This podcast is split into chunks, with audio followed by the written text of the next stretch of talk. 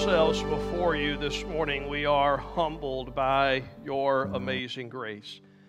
We're humbled by the fact that you would love us even though our life is full of sin, that you would decide to extend mercy and grace to us when we do not deserve it. Father, I pray this morning that you have already been honored as we have lifted our voices to you to give you thanks for that grace and that mercy. And God, I pray now that you'd be honored as we open up your word, and that your Holy Spirit would speak to us, that you would place within our hearts this morning a resolve to do what you have called us to do. We give you praise for what you have done in our lives, what you're doing even now, what you will do in the future. In Jesus' good name we pray, amen and amen. Take your seat as well as your Bible and turn with me to the book of Philippians. Philippians chapter 3. While you're turning there, I'd like to share a little bit of news with you now that 2020 is officially over. If you don't recall, back at the first part of 2020, which again was about 4 years ago, we began a partnership with an organization called RIP Medical Debt. This is an organization, a nonprofit, that partners with churches and other like-minded institutions to relieve the medical debt of people who are kind of maybe it's above their head, it's kind of submerged their life, it's a burden to them, and we worked very strongly with them for the first couple of months, but then around March that little pandemic came through and it kind of slowed things down and stalled some things. But you guys have been so faithful to continue to give to this project, and I've had conversations with the staff at RIP Medical Debt over the last couple of months, and we sent them a check, and after we talked with them about what we're able to send them, let me just share with you, I just want you to know that because of your giving, they were able to come into Santa Rosa County, and they found about $985,000 of medical debt in Santa Rosa County, and because of your giving, they were able to buy it, and we eliminated every cent of it. Of the medical debt that they were able to buy, we were able to erase all that. But they said, hey, your check is more than what it took to do this. So let me just tell you, in Bay County, we helped 175 people eliminate their medical debt. In Calhoun County, 5 recipients. Franklin County, 7. Gulf County, 13. Holmes County, 14. Jackson County, 40. Liberty County, 2. Walton County, 67. Washington County, 25. Santa Rosa County, 492 people, for a total of elimination of medical debt, $1.335 million. Thank you, church. Thank you, church, for giving to that, and that need still exists, so don't stop giving to that now. If you'd like to continue to give to RIP Medical Debt, I'll work directly with them, and there'll be more debt that we're able to help people, but thank you for giving on that. All right, we're in Philippians chapter 3. This is the first Sunday of 2021. I don't know how many times you've written 2020 since the turn of the year. I've written it 0. I was ready to not write it anymore, and I don't plan on writing it anymore. So here we are in 2021 with the traditional New Year's resolutions, and I found it interesting that 25% of the people who make resolutions say that either A, they don't think they can keep them, or B, they don't plan on keeping them. Someone one time wisely quipped, "May all your troubles last as long as your New Year's resolution." You know, they were doing these little, I saw on Facebook and Twitter, on social media, these word squares with all these different letters, and people were like, all right, the first word that jumps out to you, that's your word for this year. Let's put the past behind us, and what is the word that you see? And I kind of ignored a few of them, and finally this morning I was like, I'm going to just look at one of them, see what and the first word that jumped out to me was the word sag. Like a preacher's belly does over his belt. SAG, and I thought, well, What a way to start.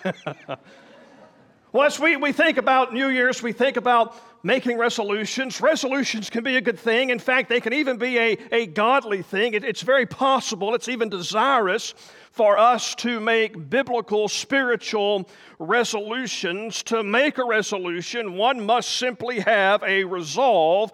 They must determine to do something. And a case in point of someone who knew what it was like to make spiritual resolutions is the Apostle Paul. In fact, all of his life after his conversion was really directed toward fulfilling a godly, a holy resolution. He wanted to keep Christ at the center of his life and do what God had called him to do. In fact, when he writes to a church at Corinth, he says, I have resolved to know nothing among you except Jesus Christ and him crucified. One of the classic examples of Paul's resolution, of his holy resolve, is in Philippians chapter 3, and we're going to read that resolve in verses 12 through 14. Philippians chapter 3, verses 12 through 14, it says, Not that I have already obtained this or am already perfect, but I press on to make it my own, because Christ Jesus has made me his own. Brothers, I do not consider that I have made it my own, but one thing I do, forgetting what lies behind and straining forward to what lies ahead, I press on toward the goal for the prize of the upward call of God in Christ Jesus. As followers of Christ, we are called to have this holy resolve. Notice how Paul said that Christ Jesus made me his own, that when we make a decision to follow Jesus Christ, part of following Jesus involves a holy resolve. It was Jesus who instructed the Apostle Paul to write to the church and to remind us that our bodies are a temple of the Holy Spirit in 1 Corinthians chapter 6, that we are not our own. We're bought with a price. Therefore, we're to glorify God with our body. To follow Jesus is to live a life of holy resolve. And I thought it'd be fitting on this first Sunday of 2021, and in light of all the resolutions that maybe you have made or thought about making, to just take a couple of minutes to think about how we can make a spiritual resolve to do what God's called us to do in this coming year. You see, there's a reason that Paul had such a holy resolve. What was it that he had yet to obtain, but he determined to make his own? Look back up in verses 7 through 11 of that same chapter, Philippians chapter 3. Paul says, Philippians chapter 3, verse 7, But whatever gain I had, I counted as loss for the sake of Christ. Indeed, I count everything as lost because of the surpassing worth of knowing Christ Jesus my Lord.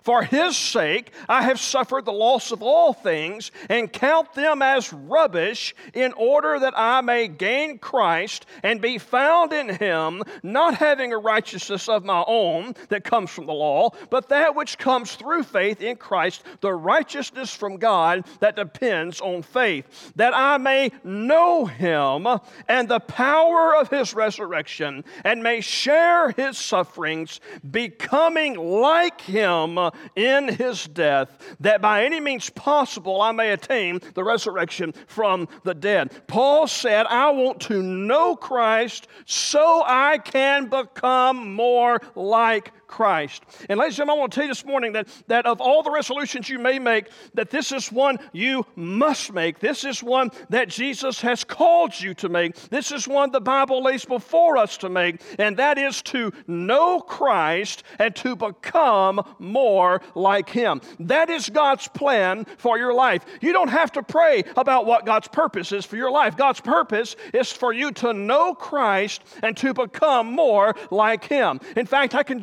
prove that to you by referencing you to something else the Apostle Paul said in Romans chapter 8 and verse 28-29. He said, and we know that for those who love God, all things work together for good, for those who are called according to his purpose. What is that purpose? For those whom God foreknew, he also predestined to become conformed to the image of his Son. Your goal for this year In fact, your goal for your life is to be more like Jesus today than you were yesterday, and to be more like Jesus tomorrow than you are today, and to be His hands and feet to someone today, even no matter what you did yesterday, and to make it your goal to be His hands and feet tomorrow, just as you do today. It's to become like Jesus because you know Jesus. So the question then becomes, how in the world does that happen?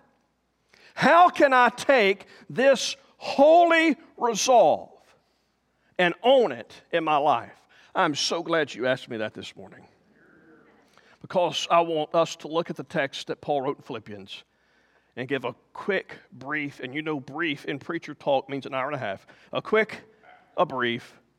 Man, y'all sense of humor didn't come over with you, and y'all left that in 2020 as well. Three things, real quick, that will help us maintain this holy resolve. Number one is this: refuse to live in the past.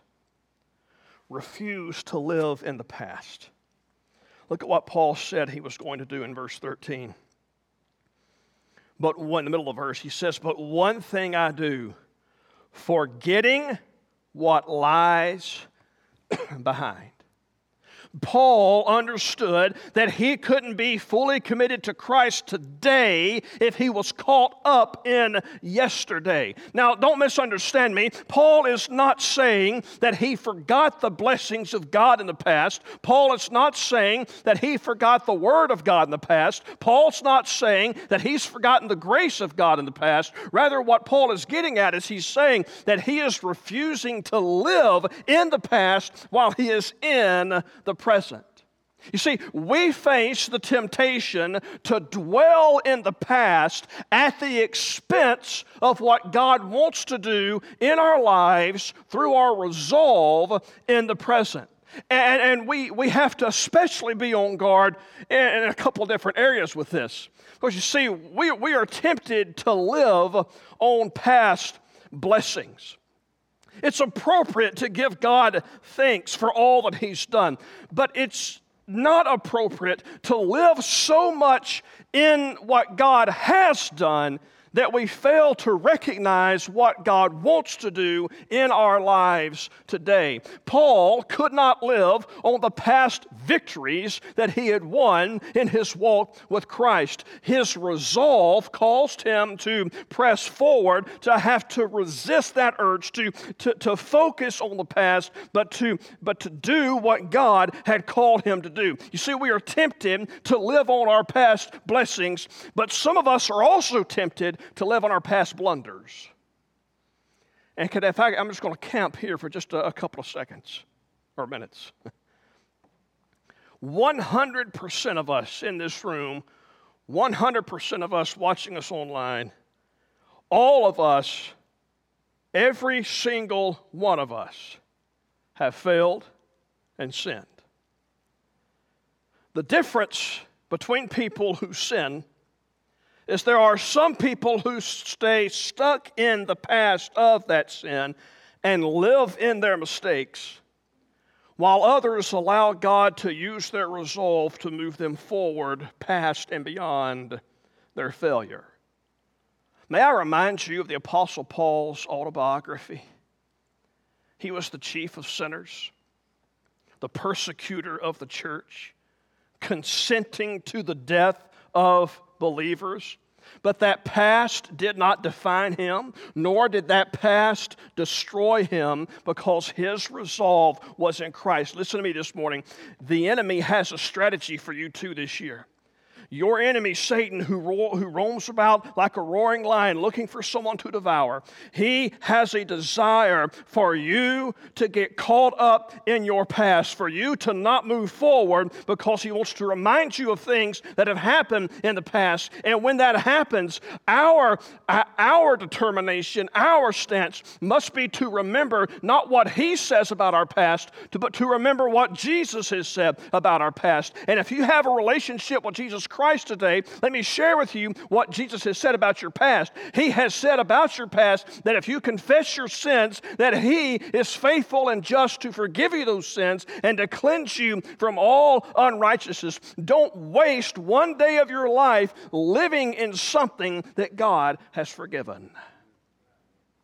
Forgetting what lies behind. So living in the past, whether they're good old days or not so good old days, will hinder our ability to live with a holy resolve. So first, we refuse to live in the past, and second, we remain focused on moving forward. We remain focused on moving forward. Again, what he says in verse 14, he says, I press on toward the goal for the prize of the upward call of God in Christ Jesus. I press on towards, not backwards, but toward, forward. Paul never lost sight of the plan and purpose God had for his life.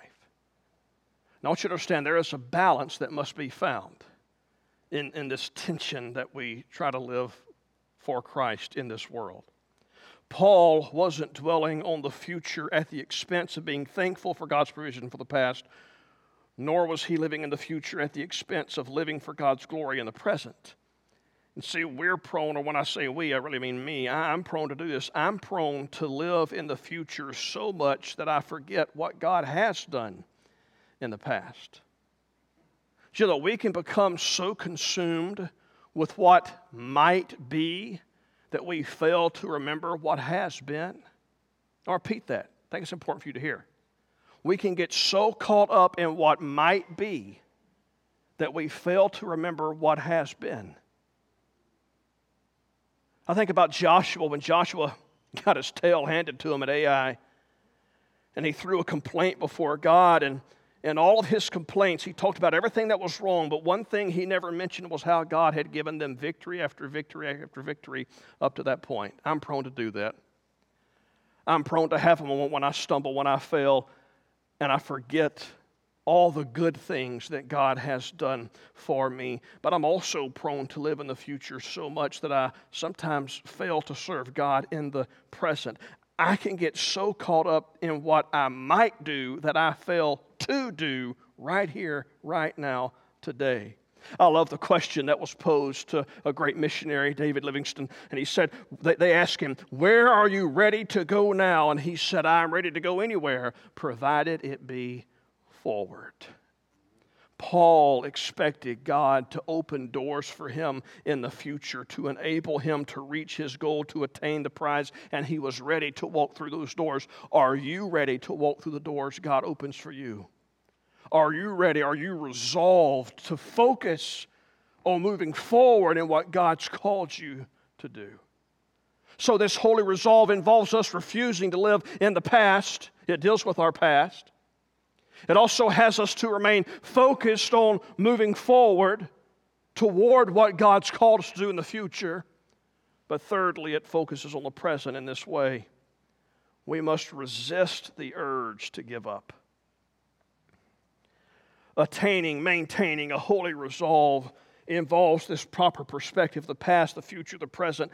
But I want you to understand this morning that maintaining a holy resolve, if you're going to make it your goal to know Christ and to become more like Christ, that is spiritual battle. A lot of people look over a phrase that Paul uses in verse 13. He says, forgetting what lies behind and straining forward. Notice he didn't say strutting forward. He didn't say Ric Flair styling and profiling forward. You know, back when wrestling was real, Ric Flair kind of had the swag.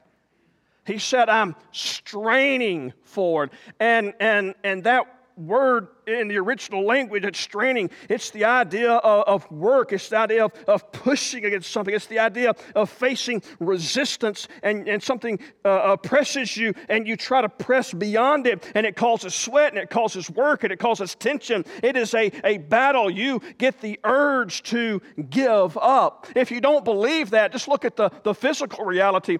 And again, there's a reason that I don't sign up for a gym membership in January, because I know I'm not going to use it come February. And that just shows us something physically that is true spiritually as well. We can start out on the right foot, but we have to face that challenge of resisting the urge to give up. Everything in our flesh is going to fight against us pushing forward for Jesus Christ. Your enemy, Satan, does not desire it for your life. We will face multiple opportunities to give up every spiritual resolve and decision that will make us more like Jesus Christ. We must decide now not to give up. You see, if you wait until your feet are put to the fire, it becomes a lot easier to give up. But if you'll make a resolve now, go ahead and determine in your spirit now that you will not give up. You say, "Pastor, I can't do that." I know you can't. And that's the best news of all, is that you can't do it. And then you go, "Pastor, I don't understand what you're saying." See, here's what you have to remember about resisting the urge to give up. We can resist that urge not because we've got the power, but because Jesus does. We can resist that urge to give up because the presence of Christ is within us and the power of Christ is for us. God is for you. Don't ever forget, God's on your side. God is for you. God wants to bless you. God wants to prosper your life. I'm not talking about material and making it rain money from heaven. I'm talking about God wants you to enjoy an abundant life. That's why Jesus died, not just to take you to heaven, but to give you abundant life, John 10:10. Here on earth, so you can make his name and his fame known. God wants you to succeed, and God has given you everything required to do what he has called you to do. Take heart this morning if you feel like already it's time to give up. Take heart this morning if you are facing that temptation to give up and to give in. Listen to what the author of Hebrews tells us in Hebrews chapter 12. He tells us since we are surrounded by so great a cloud of witnesses, let us lay aside every weight and sin which clings so closely, and let us run with endurance the race that is set before us, looking to Jesus, the founder and perfecter of our faith, who for the joy that was set before him endured the cross, despising the shame, and is seated at the right hand of the throne of God. Consider him who endured from sinners such hostility against himself, so that you may not grow weary or faint-hearted. Now, I know you look at me and you say, "There's a guy who runs." Thank you for the chuckles. Appreciate it. But for those who do run, I mean, we can be driving through town, and if my daughter's with me, Cam's with me, if we see someone running, I'll say, "Cam, what do you think's wrong with that man? Think somebody's chasing him?" Because that's the only reason that he would be doing that. But those who do run, I know we got some runners in our church. They say you hit a wall. Again, I don't know my experience, but I hit a wall in like 0.1. They say that run about halfway through, though, they'll hit that wall. And they have to get focused on the prize, on finishing. You know, spiritually, we hit some walls.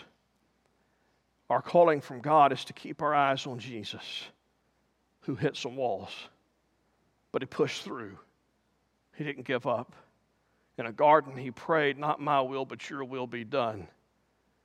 And he carried out what God had called him to do. And because he was faithful, we are able to enjoy salvation today. Let me ask you this, church. Can you imagine the impact of a body of believers that have the kind of holy resolve that Paul is speaking to us about in Philippians? Can you imagine the impact in the city of Milton, in Santa Rosa County, in the panhandle of Florida, across this state, across this nation, and around the world. Can you imagine what happened if a group of believers said, you know what, this is the year that I've been tempted to give up. I'm going to face resistance to give up, but I'm going to push through, and I'm going to know Christ and become more like him. And my goal today is to be more like Jesus than I was yesterday. Say, Pastor, people around me aren't all going to make that resolution. Well, you're right. You can't control what anyone else resolves to do, but you can control what you resolve to do. And that's my question to you this morning, is will you be willing to place yourself before God and to make a holy resolve to know him and to become more like him? But you see, before you can know him, you have to become like him. And in becoming like him and in knowing him, that's what we call salvation. If you're here this morning and there's never been a time in your life when you confessed your sins to Jesus and ask him to be your Savior, I can't think of a better way to get a year started than to have your eternal security taken care of. In fact, in just a second, we're just going to pause for about a half minute. That's going to be our invitation today. Our time of commitment is about a half minute, to where I'm just going to ask you, right where you are, to bow your head and to do business with God. If that's a step you need to take, if that is your first step of making Jesus your Lord and Savior, there are no magic words that you say. There's no magic formula you go through. You simply cry out to Jesus. You confess your sins to Jesus. You repent of those sins in your heart and ask Jesus to save you. Scripture says, all who call out to him, he will save. Maybe you've made that decision to have Jesus as your Lord and Savior, but your next step is baptism, as we saw this morning, or your next step is to rededicate yourself to Christ. Maybe your next step is to make a resolve. Maybe you've made all the physical resolves, and man, if you're going to be in the gym all year, hats off to you, and I pray it goes well for you, but what does it profit a man if he gains the whole world and loses his own soul? What about your spiritual resolve? Will you simply, in this time of commitment, in these 30 seconds, will you simply make this commitment to God? Will you simply say to Jesus and pray to him and ask him, Lord, help me be your hands and feet every day this year. Lord, help me be more like Jesus today than I was yesterday. Will you make that part of your daily walk with Jesus? Right where you are, if you bow your heads, just 30 seconds, you do business with God. Whatever decision you need to make, you make it right where you are.